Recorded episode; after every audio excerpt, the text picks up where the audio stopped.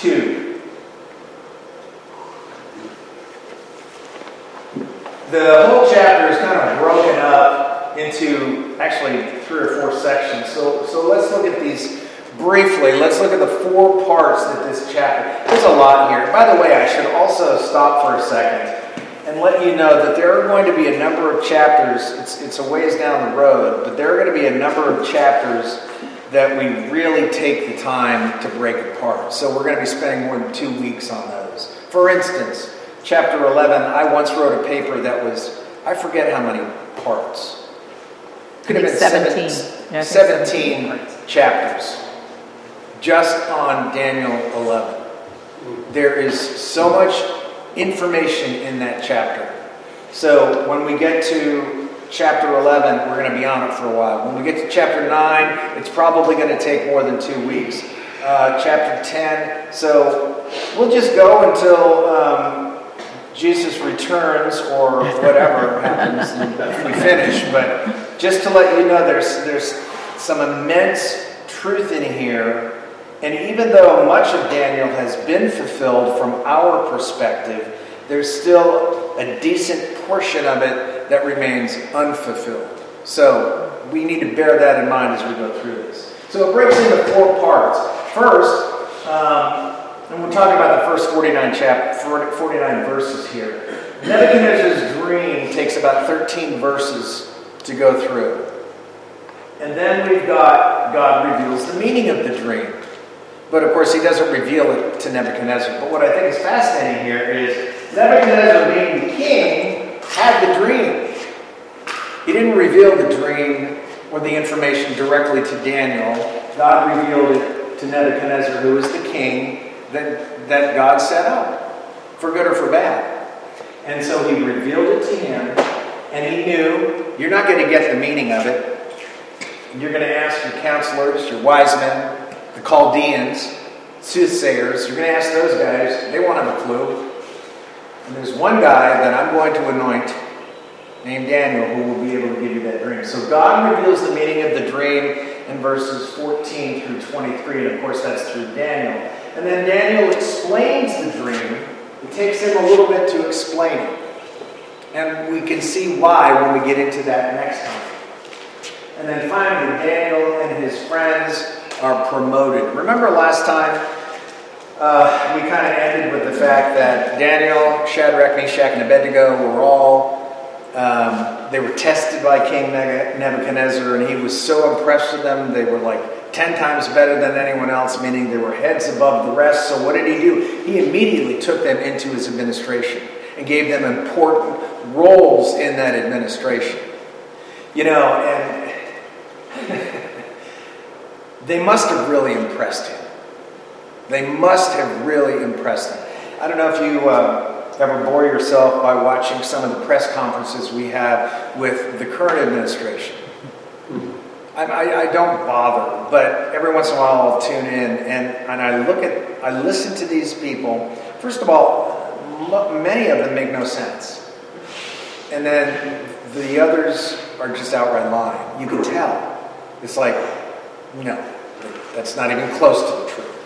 Um, and I remember when Trump was president, you remember during the press conferences, the people in the, in the uh, seats, the press, were jumping on him all the time. Rude as all get out. I mean, everything you can imagine. They were just, they wouldn't even let him finish a sentence. Biden, or what's her name, his press secretary, they can sit there and outright lie and the press doesn't push back. So we have this kind of thing. But this was different with Nebuchadnezzar. Nebuchadnezzar was a king. He didn't have a press secretary. He spoke for himself. So he was impressed with those four young men, and we remember the last time at the end of uh, chapter 1 that he promoted them because that's how impressed he was. So here, at the end of chapter 2, or at least up to, uh, to verse 49, he is so impressed with them again, he gives them a promotion. So remember what I said last time that um, as soon as he took them into his administration, you could probably look ahead and realize this is going to cause a problem with those guys who have been wise men and counselors before Nebuchadnezzar became king because they were, they were the wise men and counselors for his father. Yeah. And who are these four upstarts from Jerusalem? They're Jews.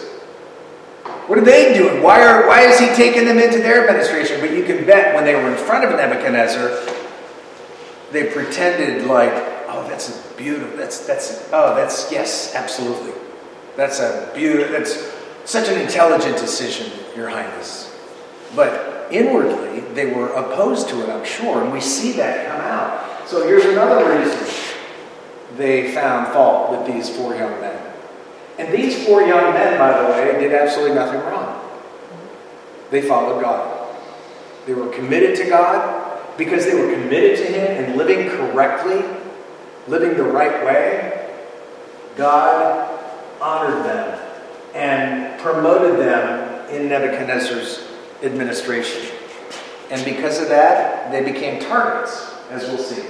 All right, let's go through this. Uh, this is the text.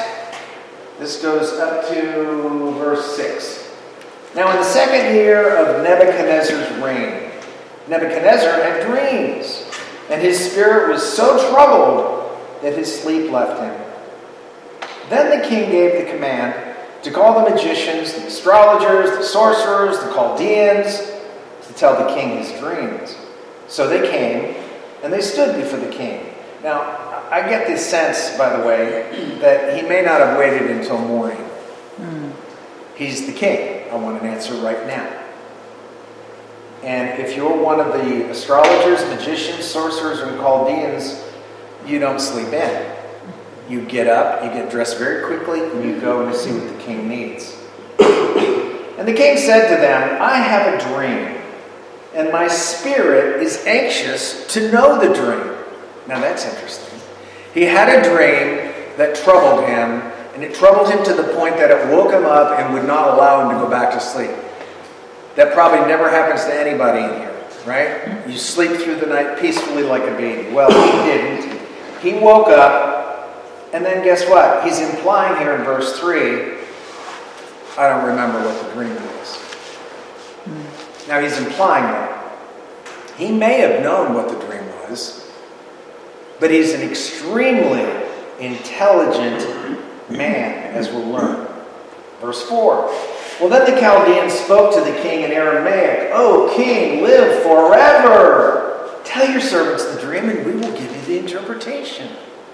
I can already see the cogs on, right? They're going to come up with some doozy of a, oh, that dream, yeah, that, this means that, that, and the other thing.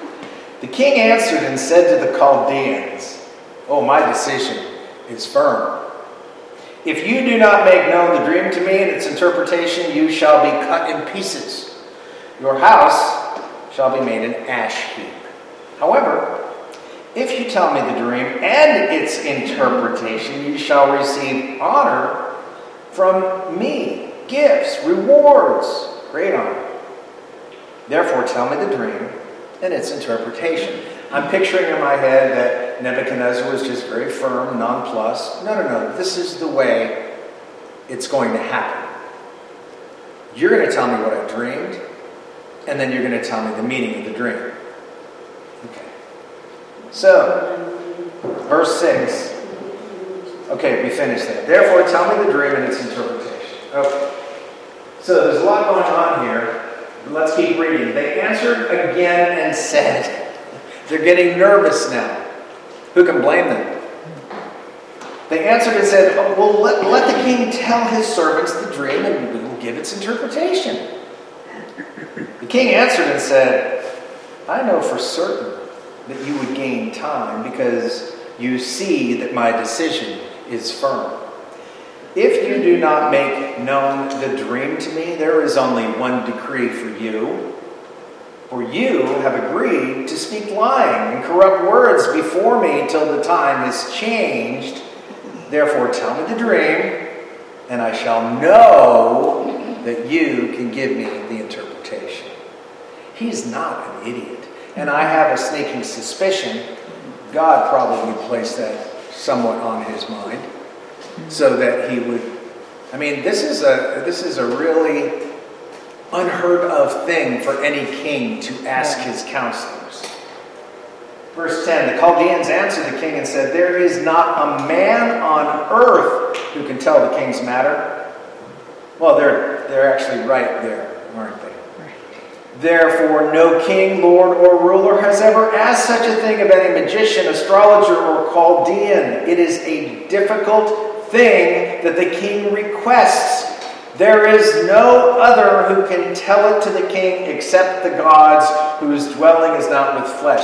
But wait a minute, I'm confused. Isn't that their job? Isn't that their job to look and seek for answers in the spiritual realm? Isn't that what they do? They're wise men. They're astrologers. They're magicians. They're sorcerers. They're Chaldeans. That's what they do. But the king knew uh, those kind of people, they could tell him anything. Exactly. And he wanted to get to the truth. And to him, the best way to get to the truth was to figure out can you tell me what I dreamed? If you can't tell me what I dreamed, then why should I trust your interpretation? So we'll keep going here. Verse uh, 12. For this reason, the king was angry and very furious and gave the command to destroy all the wise men of Babylon. So the decree went out, and they began killing the wise men. And they sought Daniel and his companions to kill them. All right, well. All right, let's go back to verse 1 a little bit. In the second year of Nebuchadnezzar's reign, not sure when this was exactly. Some commentators say it was during Daniel's study program. Others say it was just after he completed the program. So it must have been around 602, 600 BC, right around there, since he was deported, carried off in 605. Mm-hmm. So his spirit was troubled and his sleep left him, verse 1. Of course, that's Nebuchadnezzar. His Spirit was troubled. He woke up with a start. He kept on thinking. Something gnawed at him. And he couldn't let it go. It would not let him go. Well, hadn't he had that dream multiple times? Say what now? Hadn't he had that dream multiple times? I don't believe so. I thought that's what it said. He has where? In the second year, Nebuchadnezzar had dreams and his spirit was so troubled. I think you're thinking of another part in Daniel. But if you can find it, let me know. Okay. So Nebuchadnezzar literally had a nightmare that woke him up with a start and it caused him to wake up and think seriously about what he had dreamed, and he could not recapture it. Could not recapture it. Well, this says dreams, plural. Nebuchadnezzar had such disturbing dreams, plural, that he couldn't sleep. So maybe that's why I got that. Maybe that's it. But it was this one incident. Okay. So Nebuchadnezzar certainly believed the dream to be significant because he couldn't remember it, and he remembered how it affected him. That's what he remembered. So Nebuchadnezzar demands to know verses 2 through 9, and of course he turns to the people whose job it is to provide insight, wisdom, clarity. So he goes to them. He wanted to know the actual dream he dreamed and the meaning of the dream. So, it's possible, some commentators believe that maybe Nebuchadnezzar had a you know, general sense or maybe a very vague remembrance of the details of the dream, but he didn't remember all the specifics to it. That's possible. It's also possible that he understood, he, he remembered the dream, but he wanted to, he was determined to find out if they were going to be truthful to him, so he withheld that. Or, you know, um, something along that nature. Could they tell him the, the dream as well as the interpretation? Look, as far as Nebuchadnezzar was concerned, if they could provide an interpretation that came from the gods, the spiritual realm, how hard would it be to also tell him what he dreamed? I mean, come on. Really? I, um, well, okay. Nebuchadnezzar reasoned that if they could tell him what he actually dreamed, then they'd probably be able to tell him what it meant, the truthful interpretation of it.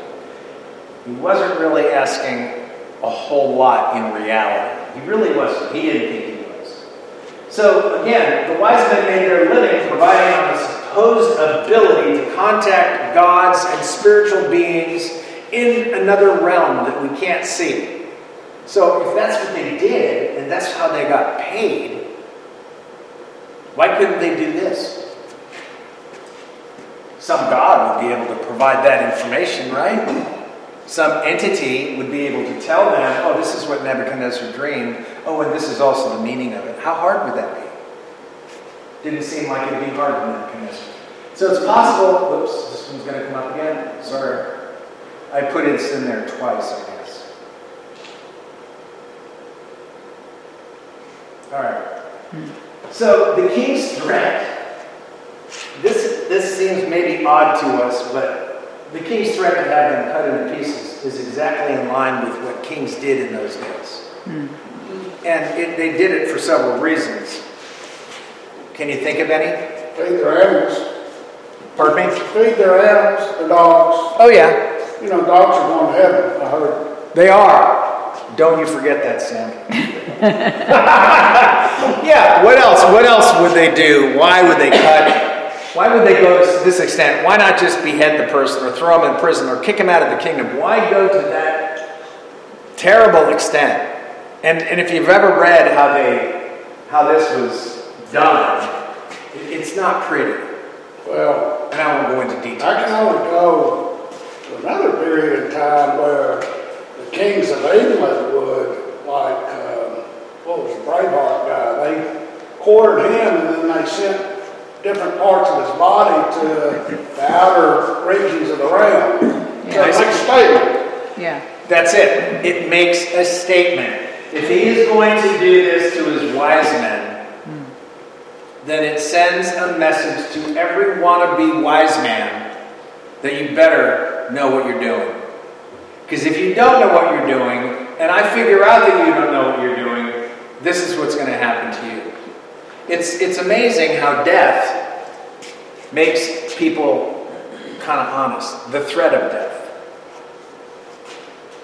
So, and I mentioned that, I won't go into those things, but there are some gruesome nature. This, this type of execution is pretty gruesome.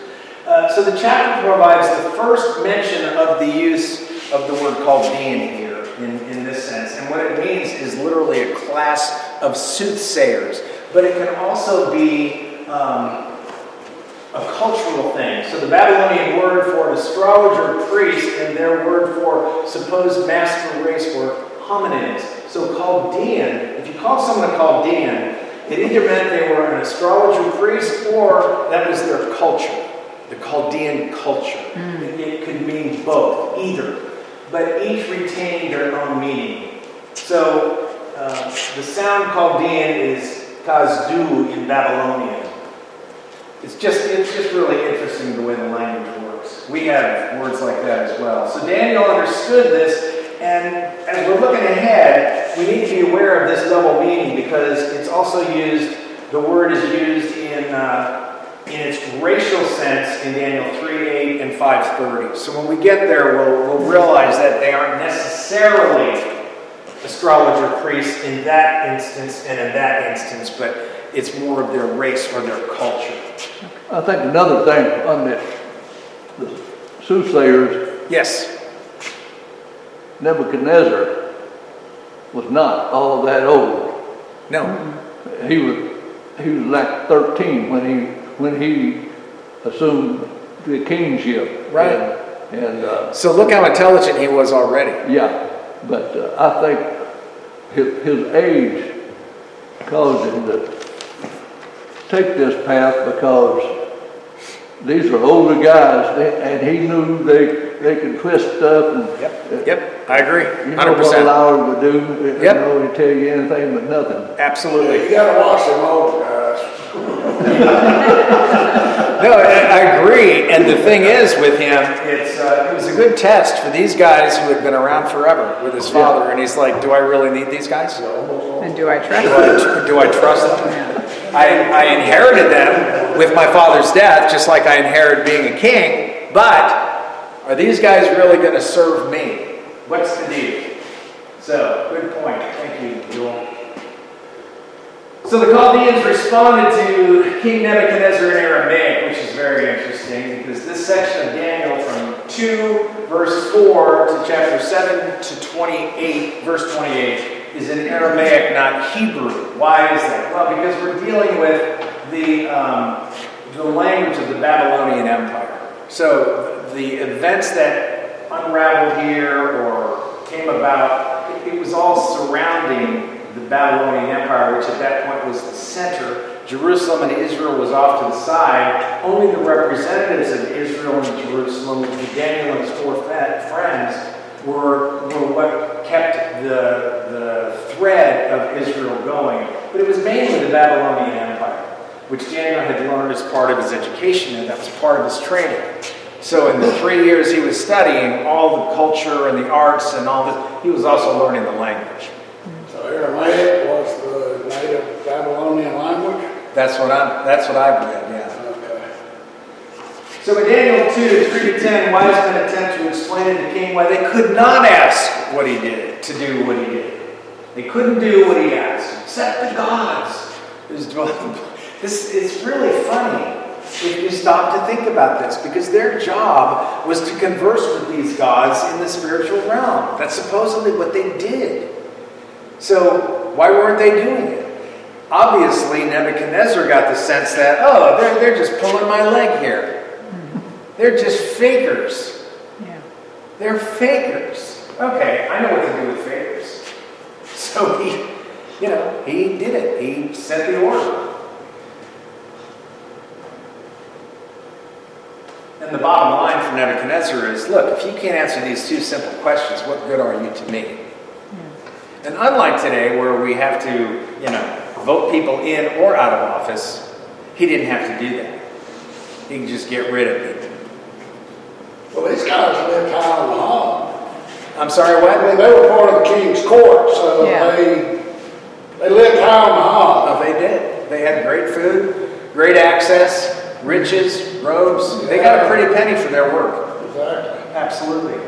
So these, the wise men's answer to the king was not good enough. It didn't make sense to him at all. Didn't make sense. In fact, their answer prompted their execution. That's how much sense it didn't make. The king became very angry and demanded that all wise men in his kingdom be destroyed. And it almost gives the impression that. Um, so the decree went out and they began killing the wise men. I don't know if they just started gathering them up or they had already started actually physically killing them. And so when they got to Daniel and his companions, well, Daniel was concerned. What, why am I going to die? I, I wasn't even in there before the king. What, I, I don't get it. But he was very polite and respectful. And God had given him favor among his captors. So this included Daniel and his three friends. They had been accepted into the king's administration, and he viewed them as culpable, even though they were not physically standing before him at the time. Hmm. I'm not sure why they weren't there, actually, but they weren't. And as Joel pointed out, he was a fairly new king at this point, very young, but he still had a good head on his shoulders because I'm sure he studied his father. Hmm. He watched, he learned, he listened, he emulated. Who was the dad? Pardon me? Who was the pops? Nabo, if I can say this correctly, Nabopolassar. Nabopolassar, yes. So he took over from his father, Nabopolassar. I don't know if I'm saying that correctly, Sam. He could have been using the situation as a test, as we already pointed out. And that says, did they pass the muster? Apparently not. They're on their way out. So, Daniel 2 14 through 16, Daniel speaks with Arioch. And then, with counsel and wisdom, Daniel answered Arioch, the captain of the king's guard, who had gone out to kill the wise men of Babylon. Can you imagine? That's your job. That's your job. You have to be your head over the eunuchs, you're the chief steward, you have to take care of all the administrative responsibilities happening in the palace under King Nebuchadnezzar. And when he gives a command to go out and kill the wise men, you don't sit there and go, well, King, do you think this is a good idea? you just do it. I mean, it's amazing, absolutely amazing. So here is Arioch, and he's heading out to kill them. And so Daniel, with counsel and wisdom, Daniel answered Arioch. And he answered and said to Arioch the king, really is, instead of answering, he's really saying, he questioned. But he's doing it in a very polite, respectful way. Why is the decree from the king so urgent?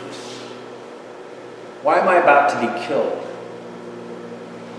Then Arioch made the decision known to Daniel. So Daniel went in and asked the king to give him time. How is it Daniel was able to go into the king? Because he was part of his administration, right?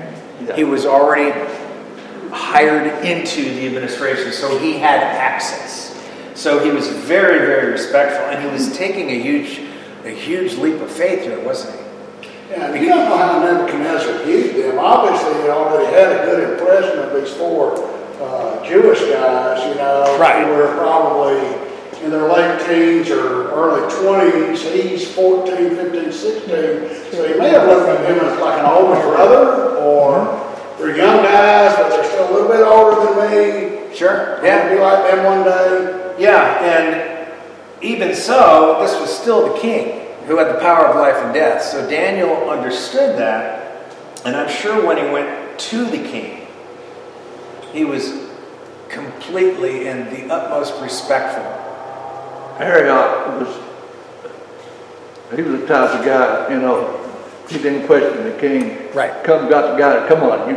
Yeah. we- We're gonna kill you. Right, right. But Daniel, in his soothsaying, you know, calmly asking him, what's the king so mad about? right. And then he said, let me go to the king. Yes, Because exactly. I think Arioch knew the history of Daniel with, Yeah. with him. Yeah, for whatever reason, he was allowed to go see the king, and when he went before the king, he simply asked the king that the king would give him time.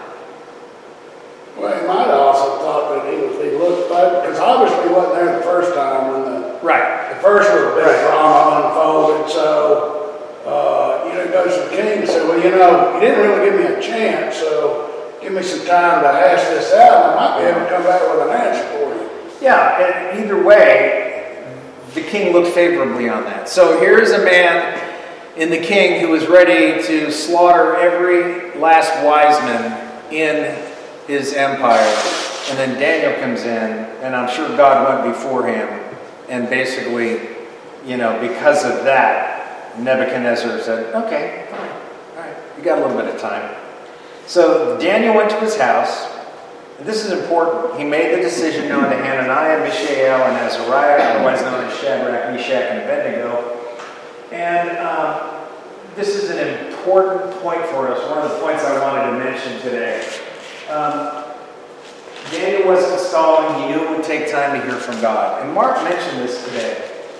Um, the lesson for us is really the same here.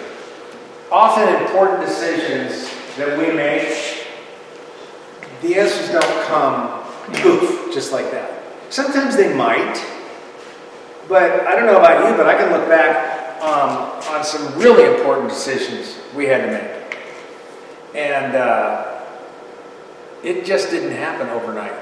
No. But when it, the answer arrived, it was like, oh, oh, I get it. And, and you realized what God was doing at that Yeah. point. But up until then, we had to simply trust and know that God had heard and would provide the response and the direction when we needed it. Um, when we moved back here from California, it was really interesting because when we knew, the only thing we knew is that we knew we had decided to leave California. And we had a number of reasons for doing that. It had become unaffordable to us. Um, the taxes were so high, and now, of course, they're much, much higher. And the cost of living in general was getting out of reach. It was just ridiculous. So we knew, we, we felt very, very strongly that God was going to lead us out of California. We had no idea where. None. And it probably wasn't until a couple of months before we actually moved that we got this strong sense that, uh, that God was opening up a door here. And it was funny why we had never thought of it before. We had often vacationed here because my sister and brother-in-law lived here. His family lived here. We had visited often. And it never dawned on us this is where God would have us move. But it turns out that's what he did. And then once we realized that was the answer, it was like we were on surfboards or skateboards just being kind of carried along with the waves. And our job was to hold on.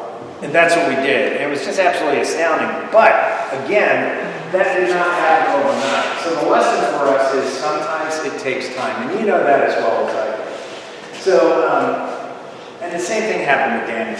They got together. The other point here is uh, what did he do first? They sought. Pardon me? They sought mercies from God, so they Right. prayed. So he went to his friends Yeah. and he said, "Guys, we need to join together, man, and we need to we need to send our request to the Lord. We need to do it as a group as Yeah. well as individually." Yeah. And that's so the second point for us is that we have to rely on each other in prayer Amen. not just for doing stuff. I mean, you know, it's funny. Sylvia and I, the people in this church constantly amaze us because of the love they have for one another mm-hmm. and the love they have for people in the community. And it's absolutely astounding to see what goes on in this church sometimes. And that's amazing. And that's because people's hearts are directed to God and they wait for Him and they do the things that they, they believe God wants them to do. So the other thing that they do is they come together in prayer. You can't go this alone. And God doesn't expect us to go alone. He wants us to rely on another. So Daniel was willing to put the time in to wait if the king would grant his request. And he did so by talking with his three friends and asking them to join him in seeking prayer, wisdom, and insight from the Lord. So we need to be doing that as well. And I don't know about you, but sometimes I don't pray enough. It seems like I'm too busy sometimes. As a matter of fact, Sylvia and I have started this. We started a while ago memorizing scripture, and I've got this app on my phone that I use. It really helps me to memorize. It's called Verses. Um, but it's in, I was going gung ho, gung ho, gung ho, gung ho, gung ho. I had about 12 different verses I, that were completely new to me that I was memorizing. And it wasn't just one verse, sometimes it was three verses in that section. And then all of a sudden, I stopped using the app and I didn't even realize I wasn't using it anymore. So then all of a sudden I can only remember two verses. Mm-hmm. So now I have to get back into it, which I'm doing, and I'm re familiarizing myself with the verses that I had memorized. But when you stop, all of a sudden they're gone. Mm-hmm. Isn't that amazing? Satan takes right out. So we don't emphasize prayer enough, at least I don't. And memorizing his word. Mark was talking about that last Wednesday. So community with God is extremely important. Daniel understood it. His three friends understood it. I, I bet we all understand it, but do we do it enough? Yeah. Is there something that keeps us from doing this? This is the hardest one for me. Praise for his responses to us. When I'm praying about something that's really heavy on my heart, it is very difficult for me to beyond that request or look to the time when God's going to respond to it and start praising him for that response already because my heart I can't get there, but I need to. I need to force myself to get there because God is already at the end. I mean, if we were to look at this line on the floor, this crack, and let's say that end is um, the beginning of creation and that end over there is the end of creation, well, to us, we're like a tiny, tiny, tiny, tiny dot right there on one part of the line. God's like this. Okay, let's see. Um, oh, yeah, that's what not that he has to remind himself, and I'm not trying to belittle what God does, but you get it. In a glance, he can see everything instantly at the same time. We are on the timeline, and that's where we're stuck. So we can't see that necessarily, except through the eyes of faith. Daniel and his friends did the same thing. They saw it through the eyes of faith. And God ultimately revealed what his will was for Daniel. becoming interpreter of this. And it took time. So together, all four young men sought God for his mercies, for his wisdom, for his revelation. All right, Daniel reacts to God's gracious revelation in Daniel 2 20 through 23. And did I already read that? No. I'm sorry, what? No. Okay, so let's look at 20 through 23. Daniel answered and said, Blessed be the name of God forevermore. Now remember, um, in verses 16, Daniel went in and asked the young men, or the king, to give him time. Then he went to the house and he made the decision known to his companions that they might seek God's mercy and so that they wouldn't die. And uh, with the rest of the wise men of Babylon. By the way, their revelation from God saved the lives of all the other wise men who had not been killed yet. Do you think they were grateful for it? Uh-uh. No. As we'll see later. Then the secret was revealed to Daniel in a night vision. So Daniel blessed the God of heaven. And then in verse 20, Daniel answered and said, Blessed be the name of God forever and ever, for wisdom and might are his, and he changes the times and the seasons. He removes kings and raises up kings. He gives wisdom to the wise, knowledge to those who have understanding. He reveals deep and secret things. He knows what is in the darkness, and light dwells with him. I thank you and praise you, O God of my fathers. You have given me wisdom and might, and have now made known to me what we asked of you, for you have made known to us the king's demand. So, his first response is praising God, which is something that we should all be doing every time, but we don't, right? Some of you may do it much better than I do. I just, it, it's such a hard thing to remember. So, this is interesting. What did Daniel pray or praise? Well, he praised God because he changes, he removes, he knows. Daniel praised God for his power and might. God knows all things, backwards, forwards, inside. And God is mightier than a mighty king like Nebuchadnezzar, whom God placed into office. He gives, he reveals. When he says, You have given, you have made known to us. Daniel believed God would provide, if not, he would die. It was as simple as that. And then the lesson for us is our level of faith is often indicated by how long it takes us to start praising God. And this one really speaks to me because I don't do it enough. I simply don't.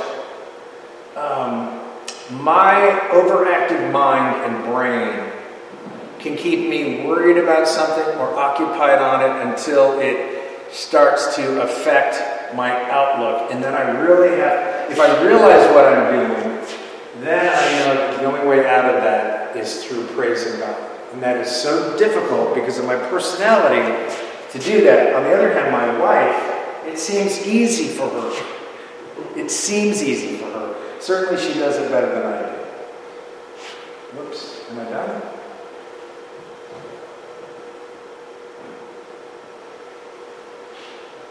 Okay, so I guess we're Can done for you, can you go back? Huh? Can you just go back? I didn't get all the notes. Sure. Right there. I thought I had more slides. I thought I had one more. Your fisherman is going away. Mm-hmm. Did he catch anything? He usually does, so I don't know. There we go. Okay, I have one more slide. I think next week we're going to get into. I'm not, it's, yeah, it's not showing. Why not? I don't know. Oh, oh, never mind. I know why. Not in presentation. Okay. We're going to get into this, but here's just a brief look at this thing. This is exactly the way the statue looked, by the way. All right. What Nebuchadnezzar dr- dreams and what we'll learn about is that there was a statue, a big, huge statue sitting on the plain. The top of it was made of gold. The breast and arms, the chest and arms were made of silver. The belly and thighs were made of brass. The legs were made of iron. And then what's interesting is when we get down to here, and then as he's dreaming all this, he sees this huge stone, the Bible says it's cut without hands. And then, or not cut with hands. And it basically smashes, notice it hits here. Mm-hmm. And then this, right on the feet, and the statue, sorry, I can't see this, and then the statue is destroyed.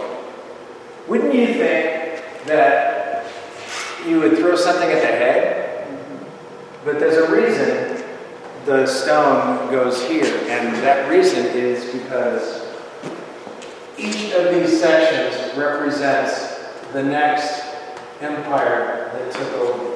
And that's historical, right there. Babylon, Medo, Persia, Greece, and Rome. That's historical. That all happened. So we will get into that starting next week. Does anybody have any questions? Comments? Yes, Sam, dogs do go to heaven.